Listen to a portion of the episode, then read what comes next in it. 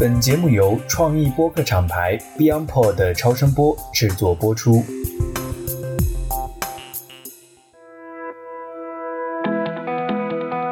各位听众朋友们，大家好，欢迎来到最新一期的 D T C Lab， 我是爱友。上个月，也就是十一月二十四号，中国乃至亚洲最具影响力的商业创意节金投赏 R O I Festival， 在疫情的大背景下，非常不容易的坚持在上海举办了第十五届的活动。那我所在的应天下也非常荣幸承办了金投赏历史上第一个 D to C 专场。我在开场的一个环节呢，利用这个机会跟与会的嘉宾分享了我经营 D T C Lab 这档播客节目来龙去脉和算是一路的心路历程吧，特别是和大量的嘉宾对话，以及我自己借由这档播客也算是践行 D to C 的这个理念之后的一些认知与反思。那么这期节目呢，就是当天的现场收音，感兴趣但是当天没有机会去到现场活动的听友们，欢迎大家一起来收听互动。借此机会呢，也再次感谢所有在过去一年参与收听支持我们 D T C Lab 节目的嘉宾和广大的听友们，谢谢大家。好了，那话不多说，那我们进入今天的节目吧。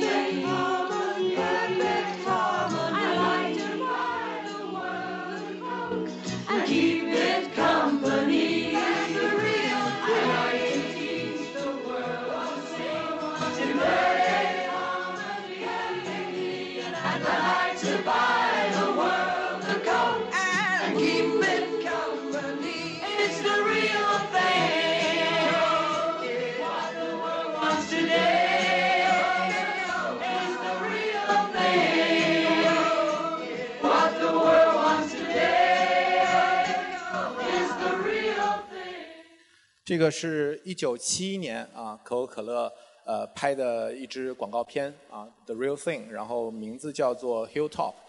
呃，一九七一年大概是一个什么样的国际环境呢？我觉得可能会跟现在呃有一点点像。然后同时呢，它也是我非常喜欢的一部美剧《广告狂人》的第七季，就最后的大结局的 ending。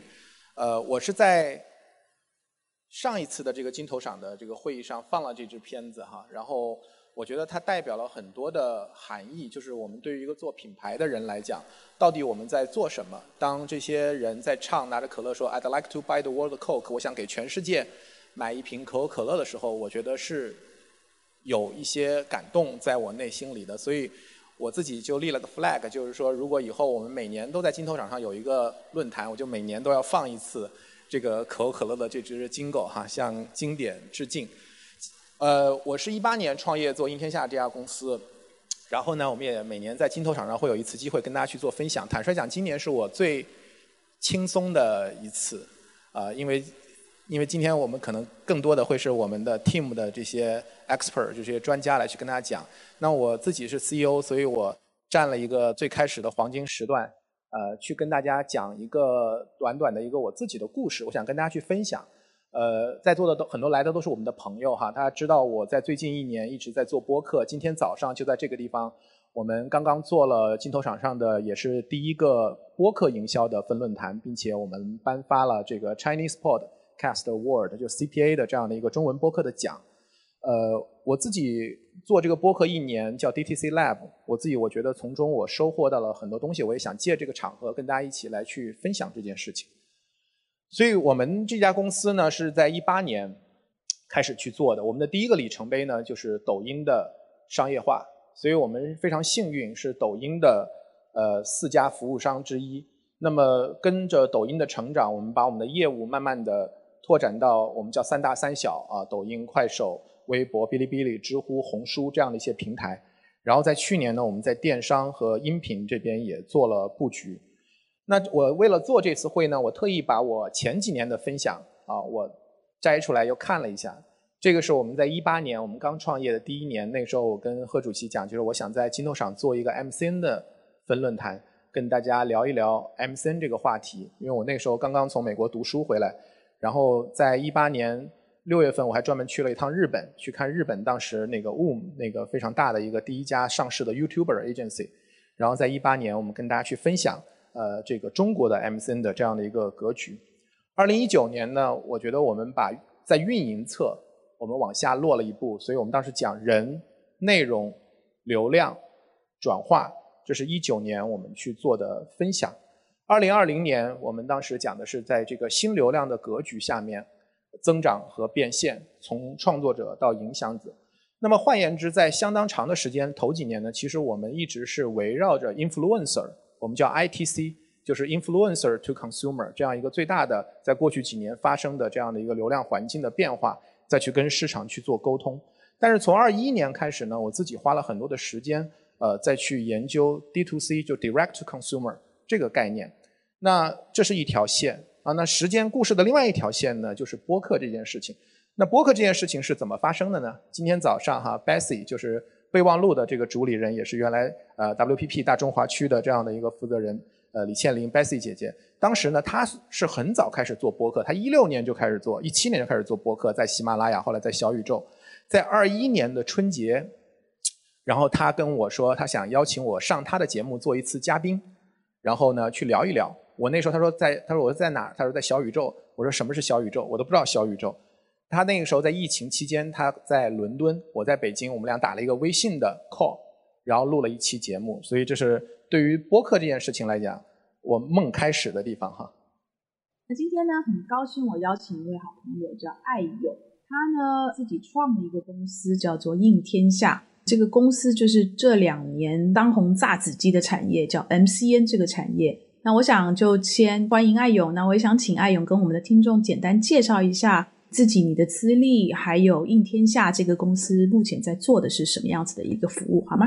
好的，谢谢 Bessie， 给所有备忘录的听众朋友们打招呼、呃、新年快乐，新年好。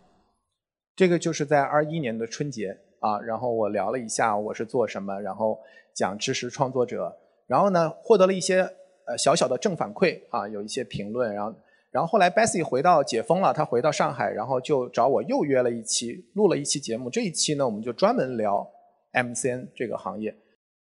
这个产业你认为未来两到三年趋势是什么？因为你刚刚说中国，你认为现在还是在比较早期的阶段。这个是从内容的升级的角度来讲。嗯、第三个来讲，就是说从人设来讲，就像您刚才讲的，我觉得会它会普世化，或者说普遍化，可能很多角色都会有自己的 multi-channel， 都会有自己的 network，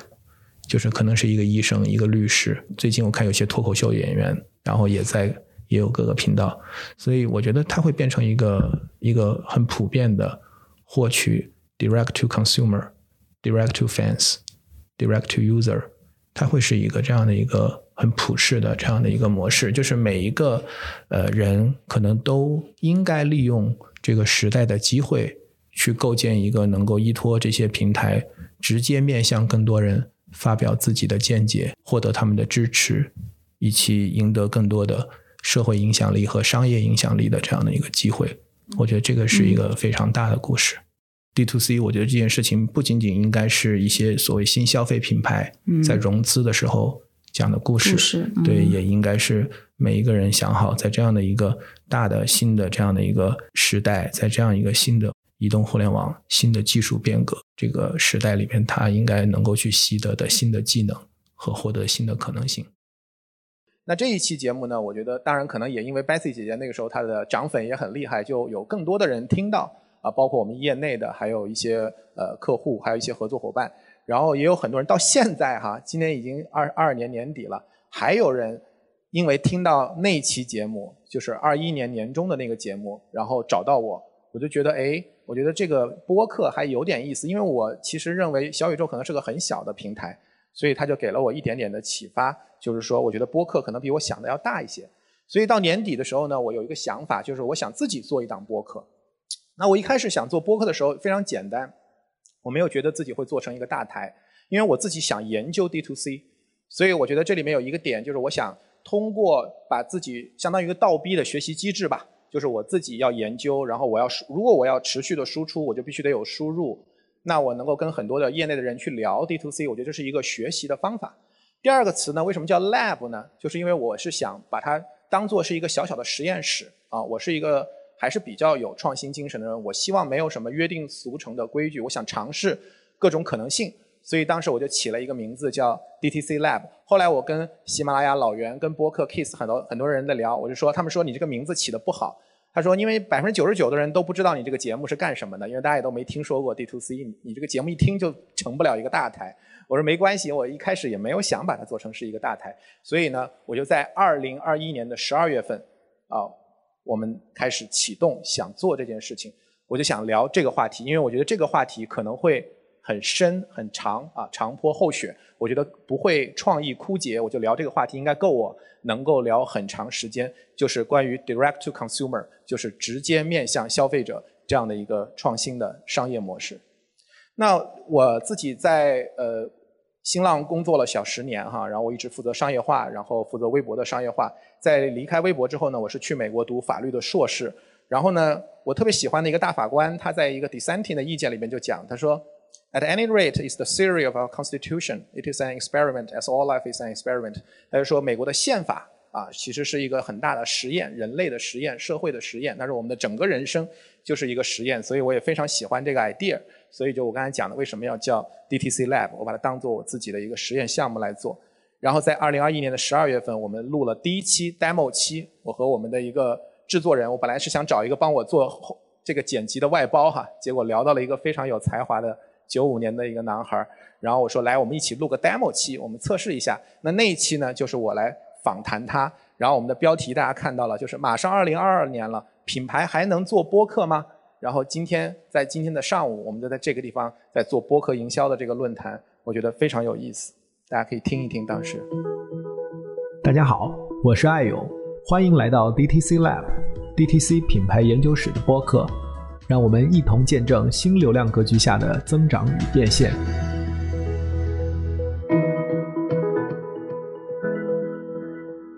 今天欢迎大家来收听我们 D T C Lab， 我们这档节目呢是一起来观察现在在中国互联网，大家借由新的基础设施平台来去做直接面向消费者 Direct to Consumer 这样的一个品牌打造的这样的一个模式。那今天 D T C Lab 我们也邀请到了一个我们的嘉宾，这个嘉宾跟我们今天讨论这个话题有很强的一个关系，就是我们一起来讨论品牌怎么去做播客，利用 podcasting 这样一种新的媒体形态来去跟消费者互动。我们今天的嘉宾是 Hack。 Hello， 大家好，我是 Hack、呃、我相当于是差不多三年多的时间都在音频领域，然后从事的内容呢也是围绕播客相关来做的，对于这一块谈不上就有很多经验，也就是有一些可以跟大家分享的东西吧。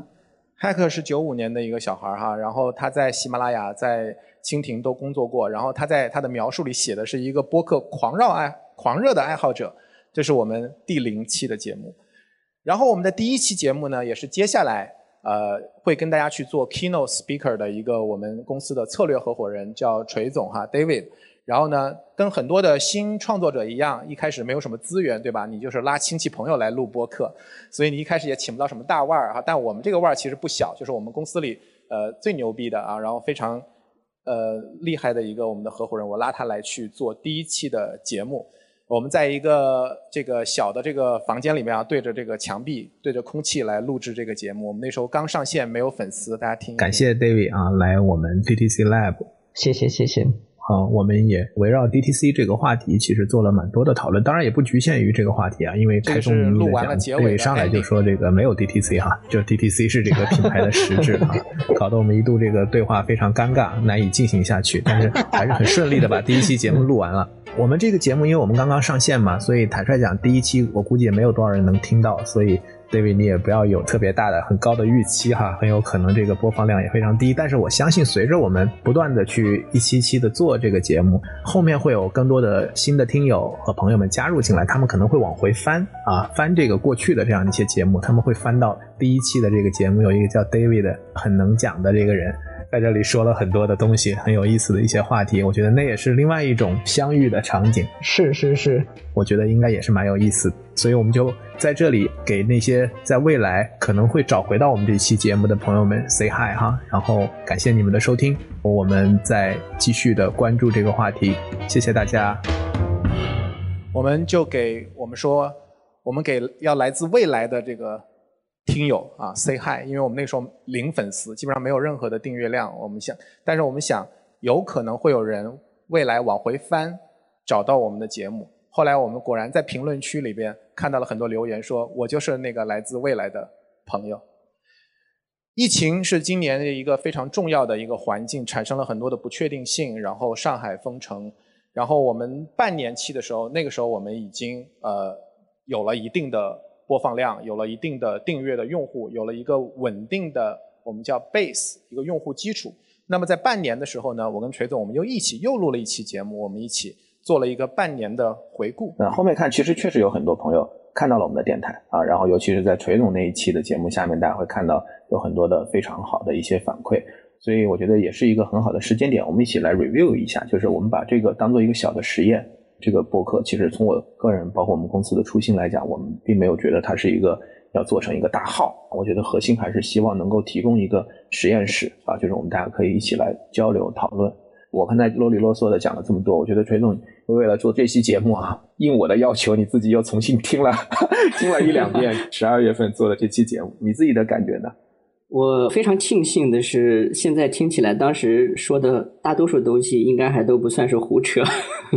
就是还是反映了一些我认为比较真实的一些状况，特别是在现在疫情带来的一个所谓新常态的状态下。如果我们再来看 D T C 的话，从我个人的观点来说，我觉得在上一次讲到的一些比如说 message house 内容抽屉，或者是明星网红 I P 这算不算策略等等，当时的一些观点在今天我认为有一些点是进一步被强化了。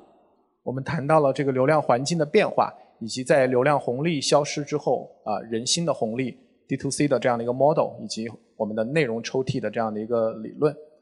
那么进一步呢，我的想法呢，就是我希望能够让更多的人能够到加入到这件事情当中来。所以在我的早期呢，我就让呃，依然是我的一个创业营的同学，她是一个女 C E O 啊，在是易餐的 C E O， 我们一起做了一档女性播客。然后直立行走呢，就是刚刚的锤总，接下来也会跟大家去做主旨演讲的，他自己开了一档个人的播客。然后 Easy Fashion 是我们公司的 C O O 啊，他原来在 fashion 行业有很多的从业经历，他和另外一位小伙伴一起做了一档节目。那么随着我们公司里有更多的这种管理层和这种同事来去做播客，那我们大家也会有更多的一起来创作内容和探讨啊，怎么来去呃跟用户去做这种沟通的这样的一个氛围。所以大家可以看，这是我们的一档自己内部的一个海报哈，就是锤总的节目，他主播是应天下策略合伙人，阿飞是这个应天下策略放火人，就是他自己做的这样一档节目。那么紧跟着开始我们就开始做社群，我觉得这个故事就慢慢开始进入到我们大家现在都要进入的这个关于私域啊，关于 D to C啊，这样的一个话题了。那么我们第一个问题啊，我们讲 start with why， 就是你为什么要做社群啊？为什么要做社群啊？当然可能有人杠精哈，心里说 why not 是吧？就是为什么不做呢？那我自己在做节目的时候，我觉得这是一个非常有意思的过程。我跟很多的嘉宾，每一期嘉宾基本上我都会问他一个问题，就是你怎么理解 D to C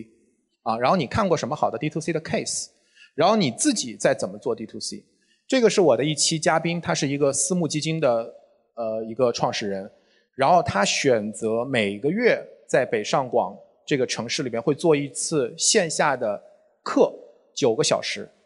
讲自己的投资理念，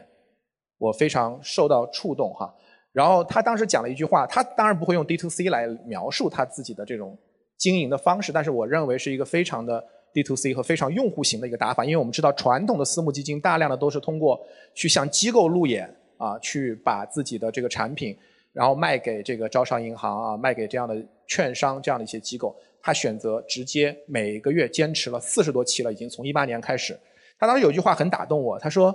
如果你明明知道哪怕你有流量开局，就是说你起手每个创业者或者每个公司会有不同的资源，你可以有流量，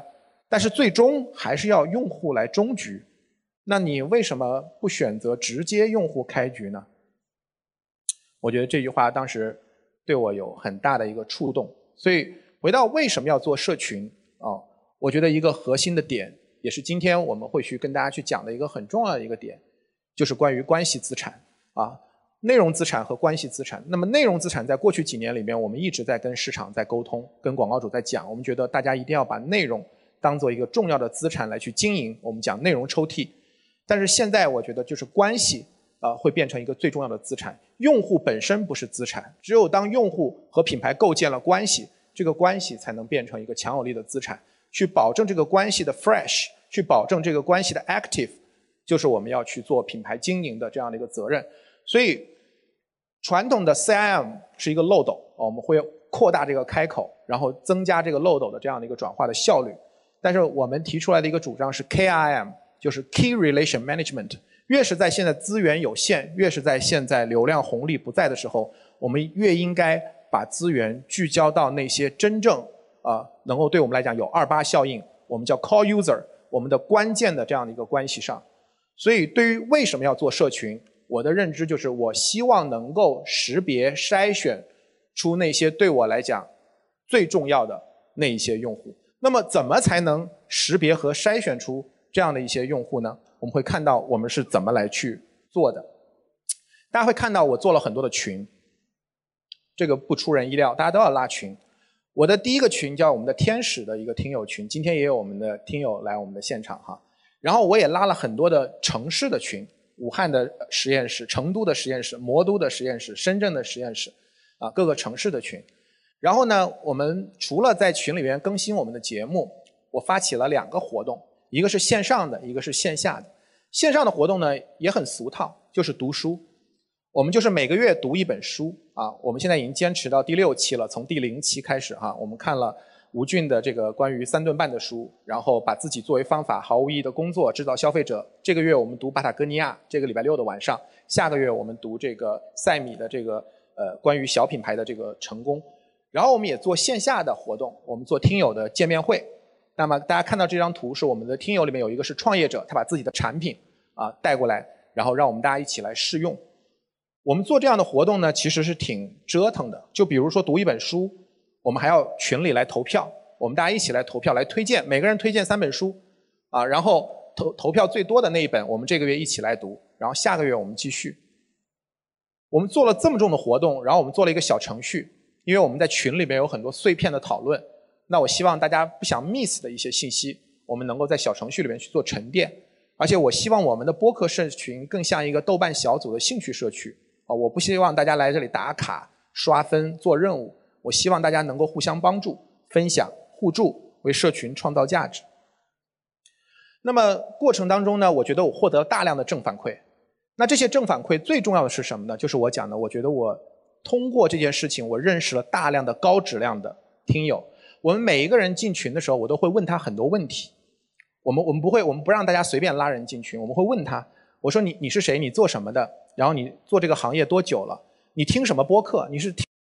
认识到我们的，你想不想来做嘉宾，你愿意给我们推荐嘉宾吗，你自己做播客吗，你想不想做一档播客，想不想跟我们一起做一档播客。我们问很多的问题，可能有的人大家觉得你问这么多问题大家嫌烦，大家就不愿意了。实际上我们 百分之九十五 的用户都填了这个问卷，然后我能看到每一个用户是什么样子，我的用户里面大量的宝藏。所以我最开心的是什么，到了后面我就不会再去像祥林嫂一下拉我周围的人了，我有大量的听友，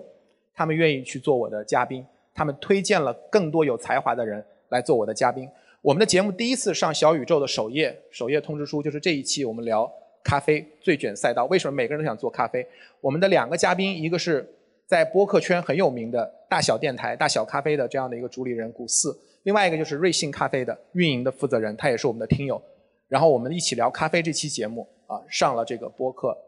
然后紧跟着我在听友里面遇到了我的嘉宾，那我觉得这个嘉宾很有才华，比如我们刚才讲的那个做私募基金的，那我问他我们能不能一起来做一档新的节目。我们做了一档新的节目，在今年的九月份叫做成为巴菲特。本节目由创意播客厂牌 BeyondPod 的超声波制作播出。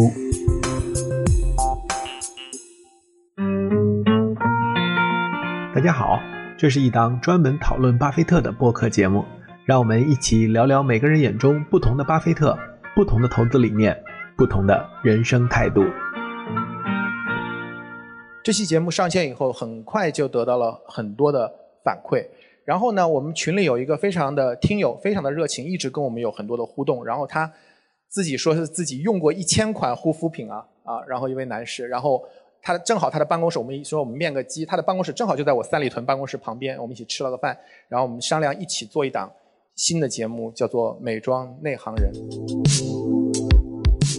欢迎来到《美妆内行人》，我们一起用内行的视角观察美妆行业中的品牌、产品、营销、渠道，共同探索新消费格局下美妆内行人的坚守和改变。我们这期节目才上线了很短的时间哈，大家可以看一下，给大家展示一下我们第一期节目的评论区啊，就是就是专门聊。我们请美妆行业的创始人，然后来聊这个他们怎么来去做他们的这个品牌，然后在很少的粉丝的基础上，大家可以看到这些深度的互动啊，非常长的这样的一些评论。我觉得对品牌对创作创始人来讲，他自己也很难想象，就是他后来自己来回这些评论。我觉得播客提供了一个非常深度的温度的这样的一个沟通的双向互动的这样的一个场景啊。那对我来讲，能够在我的听友里面找到这样的宝藏，然后我们一起来去做新的事情，这个是对我非常大的一个鼓励和正反馈。然后同样是我的另一个嘉宾啊，然后我们在一起做了一档关于知识付费的 D to C 的这个节目之后呢，我们又做了一档新的节目，叫做《东写西读》。各位听众朋友大家好，欢迎来到 demo 期的《东写西读》，我是 BeyondPod 的爱友，我们的主理人是林伯虎。伯虎跟我们大家来做个自我介绍吧。爱友好，各位听众朋友好，我叫林伯，我的时常用名是林伯虎，鄙人属虎。然后我自己呢也是比较关注于国际时政，然后自己也在做英语外刊类的解读，这么兜兜转转的跟我们爱勇勇哥会上了，于是就有了我们这样一个叫东写西读。这档节目的定位呢是读外刊学英语看世界，他在过去七年里面一直坚持做一件事情，就是精读外刊的内容，然后来去把这个外语的外刊的精读作为一个内容产品啊、呃、带给他的用户。我觉得也是一个非常宝藏的这样的一个创始人。所以对于我来讲呢，我们把它做成一档新的播客之后，我们获得了新的听众、新的用户群，然后在新的社群里面，我们去和财新，大家也知道是国内最顶级的这样的一个财经媒体，我们去做商业的这样的一个合作，开创就是我们换到了新的用户，然后打开了新的商业模式，获得了新的合作伙伴。就是对于我来讲，这个事情的启发，就是我在我们的这些节目里边，在我们的用户群里面，我始终要围绕我自己的 core user， 围绕这些真正的 key relation 啊去做运营，不要给自己一个幻觉。啊，就是你看起来好像你的社群里有很多人，但是我们知道关系是双向的，他认识我，我不认识他，我们就没有关系，就不存在这个关系的资产。那么在做了二十多期节目里面，我们聊到了美妆、母婴、咖啡，聊到了抖音直播如何改变电商行业，聊到了传统美食怎么做新风味、新消费品牌如何一到十，聊到了私域运营，呃，私域流量的核心是用户运营，聊到了在 B 站直面 Z 时代，为什么 B 站的营销这么难做，聊到了汽车行业 D to C 国产的品牌和 global 的品牌，聊到了护肤，聊到了医美，聊到了本土品牌怎么借 D to C 跨境，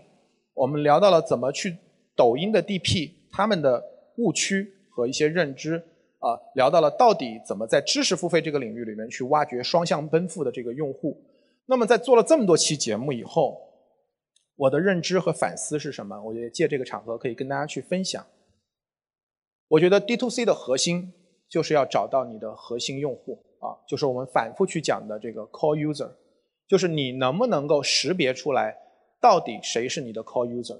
这个 core user 可能是你的高频的用户，可能是你二八贡献生意杠杆的用户，可能是你的 K O C 能够给你带来更多的口碑的用户，但是你能不能够准确的识别筛选出你的 core user， 这是 D to C 的第一件事情。第二个就是 D to C 它是关系的经营啊。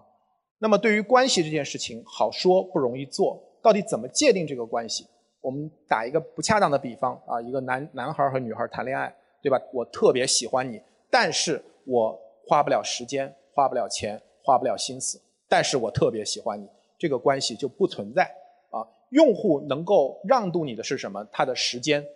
他消费你的内容，他给你钱买你的产品，他让渡他的社交关系，他参与你的 social campaign， 把自己的把你的产品推荐给他的朋友，推荐给他的家人，这是用户能够为你付出的。但是作为一个关系经营的另外一方，品牌能够为用户提供什么？ D to C 就是 pull model， 不是 push model。 pull model 意味着你能够吸引到在小宇宙里面发射信号，能够接收到信号的人会给你反馈，它是 pull model。 D to C 是算账，你要学会算什么账？你要学会算终身价值的账啊，不要学算一次流量采买的账，你要学会去算真正的 core user 它的终身价值，它的长期的服务和运营啊，怎么来完成。所以这个是我在做这一年的这个 D to C 的这个播客也好，以及自己来去做践行这个 D to C 也好，我非常强的这样的一个体感。但是不可否认，就是在整个的这个行业里面，围绕 D to C 还有非常多的这个疑问和争议，这里面就表现为几个常见的这样的一个问题。这个问题就是，到底 D to C 是不是一个 must win？ 是不是一定要做 D to C？ 是不是一定要做 D to C？ 我们做 D to C， 今天我们整个会议都会聊的一个问题，一个话题都就是关于一个失去和夺回的一个问题。在过去的相当长的时间里面，我们的品牌慢慢的失去了我们跟消费者的这样的一个连接，可能这个用户放在了遗遗落在了这个经销商那个地方，可能这个用户最后被平台所获取了，可能这个用户最后被达人所获取了，这些用户不在品牌自己手里，它可能在你的 database 里，但是就像我们刚才讲的，它只是一个数据而已，它还不是资产。如果它不能持续稳定的为你带来正向的现金流，而你要花很多的时间去维护它，去分析它，去清洗它，其实它是一个负债。那么从这个视角来讲， D to C 是不是一个 must win？ 是不是一个你必打的仗？第二，对于一个传统行业来讲，对于一个 to B 行业来讲，能用 D to C 的方式来，今天我们会有一位嘉宾啊，他会来给我们去呈现，就是一个 to B 的行业如何利用 D to C 的这样的一个 mindset， 一个理念来去做数字化转型啊，来去做变革。第三个来讲，做 D to C 到底我们要看哪些指标？怎么来评估我们的 D to C 是不是成功？第四，传统的我们的营销都是 campaign driven 的 campaign based， 我们要打很多的战役，我们要集中我们的资源去砸出声量来，去打造我们自己的 big day。 这个 big day either 是品牌自己的产品的发布，新品的发布，我们的 branding campaign， 我们的代言人，我们的官宣，我们的新店的开业，我们的新品的 launch， 我们在大促时间要去打的仗 C N Y。 但是如果放到 D to C 的视角，我们的生意视角，它可能是一个 always on 的事情，你要持续不断的直接面对用户去做双向的沟通，你要持续不断的去和达人去做大量的沟通，去做种草，你要持续不断的去做直播、电播啊，去做日销。那这种 always on 的 D to C 和传统的 campaign based 的 big day 到底差别在哪个地方？所以的话呢，带着这个问题哈，一会儿呢 Roland 会在我们的现场来去给我们来去展示，就是从 to B 的角度来讲，他自己是怎么来去做 D to C 的。 Roland 是明月轩尼诗的互动营销总监，也是我的一位好朋友。当天呢，他在活动现场承接我刚才的一些问题，做了一场非常精彩的演讲。那我们也非常荣幸的邀请到他，为我们单独录制了一期播客节目，请大家期待我们下一期的更新吧。好了，以上就是我们在十一月二十四日金投赏 D to C 专场开场环节我关于 D T C Lab 过去一年的分享。再次感谢大家的收听，这里呢也感谢大家在过去一年对我们的支持与厚爱。新的一年，期待能与大家继续共同前行。本期节目就到这里了，我们下期再见，拜拜。